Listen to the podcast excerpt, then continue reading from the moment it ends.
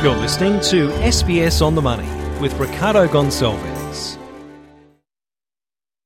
Hi everyone, it's your daily 10 minute business and finance news wrap for this Wednesday, the 28th of February 2024. We'll be speaking with Martin Lakos from Macquarie about the day on the share market a bit later, including all this hype around artificial intelligence. But first to consumer prices, where the Bureau of Statistics says the monthly CPI indicator remained at 3.4%. But right now, prices for staples, things like bread and dairy, are still higher than where they were a year ago Rents are 7.4% above January 2023 levels, and insurance and financial services 8.2% higher. They were offset, though, by falls in meat and seafood, recreation and culture, and a big one, holiday travel and accommodation, which declined more than 7% on the year. So, what does this all mean for the future direction of interest rates? For that and more, I spoke with CBA economist Stephen Wu. Uh, so I think today's data really supports our view that inflation is coming down in the economy, uh, and the RBA can be less worried about inflationary pressures running above their inflation target. So uh, we still remain of the view that we should see inflation back to 3% by the end of this year. And today's data, which showed inflation steady at 3.4%, uh, is supportive of that view what does it really say about how the cost of living is impacting people disproportionately?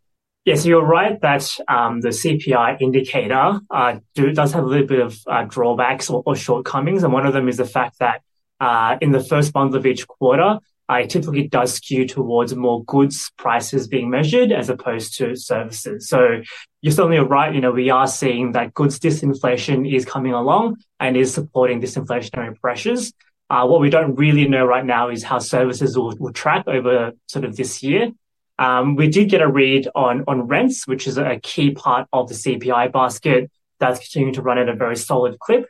And just reflecting the fact we have very low rental vacancy rates. That's going to support inflation um, over the year ahead. Uh, you're also right as well in, in the in the fact that uh, we are seeing disparate um, sort of impacts of inflation and I think the best way uh, to kind of break it out is actually not by goods or services, but by discretionary uh, and non-discretionary inflation. That's where we really are seeing that difference, uh, where things of staples are still seeing relatively, you know, large price rises, uh, but in discretionary things, so things like household goods or clothing, uh, we are really are seeing that come down. And even for like travel, for instance, uh, we did see, you know, a pretty chunky fall in international travel and accommodation in the month of January. So, putting that all together, what does it all suggest for consumer prices and the implication for interest rates? Yeah, so while the headline rate was unchanged at 3.4%, uh, a lot of the various underlying or core measures uh, ticked down in the month by about 0.1 or 0.2 percentage points. So that's showing uh, that once you take out some of those volatile items, we are seeing continued disinflation. And again, does suggest that the RBA doesn't have to be so worried about inflation uh, sort of staying higher for longer. Uh, the natural implication of this is that uh, we think, uh, in terms of interest rates, is that rates rates uh, have peaked and the next move is going to be down. So, if the RBA can be more confident that inflation will return to their inflation target, then they're going to be more concerned about um, the soft uh, activity data there. So, in particular, we know the unemployment rates risen about you know half percentage point over the past couple of months to 4.1 percent. Uh, we know we're having, uh, we've had three consecutive quarters of GDP per capita contractions. So that's going to be causing them some concern, uh, you know, in terms of downside risk to activity. Uh, and if the upside risk to inflation recede, becomes more balanced or even to the downside, then it should mean that the RBA can be more confident and start considering rate cuts. And we think they'll come through from September of this year. That is Stephen Wu there from the Commonwealth Bank. Now, Market Day on the SBS On the Money podcast. The Australian share market was little moved today. The S&P ASX 200 down ju- just 0.03%, 7,660. For more on the day's market action, including why so many investors are excited about artificial intelligence, I spoke with Martin Lakos. He is a division director at Macquarie Private Bank. Martin, first of all, what's driving the market today? Well, Ricardo, we've been in negative territory for most of the day, but not dramatically so. And obviously, we're still in the middle of the company reporting season, so a number of key results came out. But uh, we've certainly seen a better performance from a sector perspective in the lithium stocks, in the insurers, and also in the tech space, particularly driven by NextDC's result. Before we go into all those results, I, I want to talk about the broader economic space. Uh, inflation remaining steady at 3.4%. What's the market now thinking um, about the direction of local interest rates, especially in the context of other places around the world, namely New Zealand? While rates were left on hold there, there was talk of a potential rate rise. Well, there's still a risk of rate rises if we get a, a, an inflation number that is uh, unexpected, in other words, higher uh, or meaningfully higher. But this number that came out today was a monthly number, 3.4%. It tends to concentrate on data from the goods sector. So we definitely know that uh, goods pricing is starting to come down and has been for quite some time, but very little data out of the services component. And that's the area the Reserve Bank has noted is a lot stickier than uh, than they would like to see. That is things like wages and rent.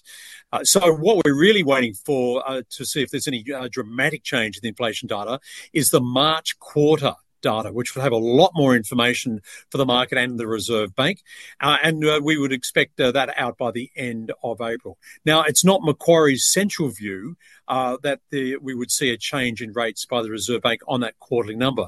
On what we're currently seeing in terms of the downward momentum for inflation, we have an expectation of our first rate cut in August, followed by another one in November.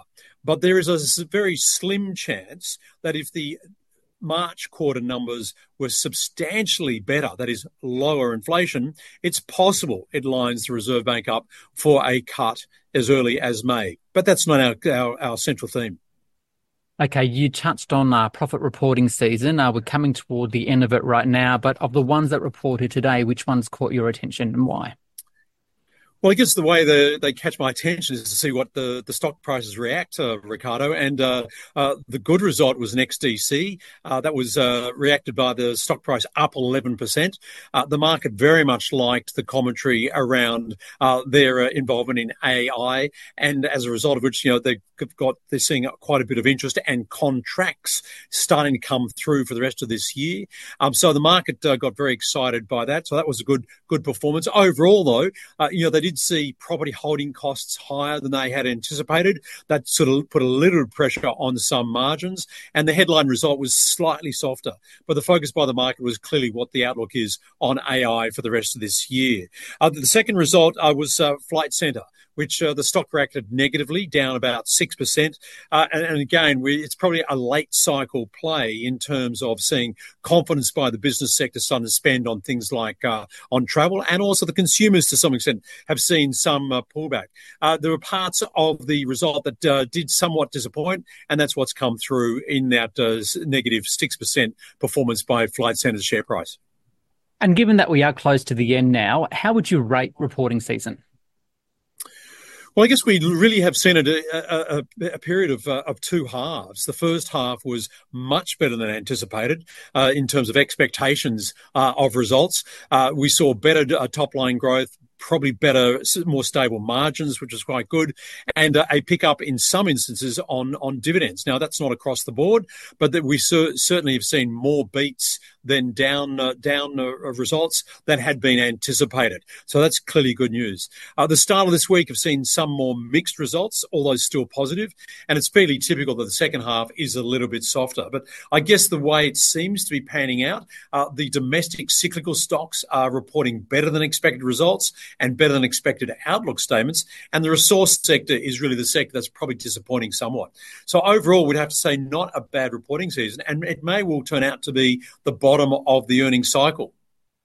Can I pick you up on one thing? You mentioned the two letters that everyone's interested in at the moment, AI, when you were talking about NextDC. Uh, when I read through the Flight Centre results, Flight Centre also said it's spending a fair bit of money on AI technologies as well. There's been a lot of uh, attention on big tech, especially out of the US. NVIDIA with that outstanding uh, profit number and um, earnings forecast, um, which came out last week. Today reports Apple is dumping its EV plans to focus on AI. I just want to get your perspective perspective on the world of tech and the influence it has on the market at the moment? Well, I guess we've seen the Magnificent Seven being the big outperformer, what we'd probably call the tech utilities, uh, over the last uh, three to four months uh, in particular. And I guess to some extent it's worth noting that Nvidia's share price this time last year was about 240 US dollars a share, now a touch under 800. So we've seen a phenomenal performance out of that stock, and some would suggest that it's uh, it's a bit of a bubble in the short term, that it's overdone from a valuation perspective. But clearly, they're seeing very strong revenue growth uh, and very strong profit growth. Uh, whether the valuations justify the current share price is another issue. But it is interesting to see that Apple have decided to pull uh, their expenditure and development and planning on developing an electric vehicle and basically re- rediverting both resources, so people and funding and investment towards AI. And for them, it's going to be both a focus on um, uh, on chatbots, for example, as well as uh, which they've already started to develop uh, new AI uh, you know, headsets and eyewear. And they see that device side, which is their area of specialization, obviously a very big potential for them. I guess to some extent, some people are viewing AI as a threat uh, and for some industries, uh, it, it, may well be. But it's a bit like when you know, technology really started taking off 20 years ago, uh, that those businesses that don't start thinking about innovating or taking up uh, new technologies, they do get left behind. So I think it's very much a contentious uh, view at this stage, but I think also we are expecting to see a lot more businesses uh, coming on board in terms of using and benefiting from AI over time. That's Martin Lakos there from Macquarie. This SBS On the Money podcast is provided for informational purposes only. The content on this podcast should not be understood as constituting advice or a recommendation. It is not personal advice and does not consider your personal circumstances or objectives. You should contact a licensed professional before making any financial decision.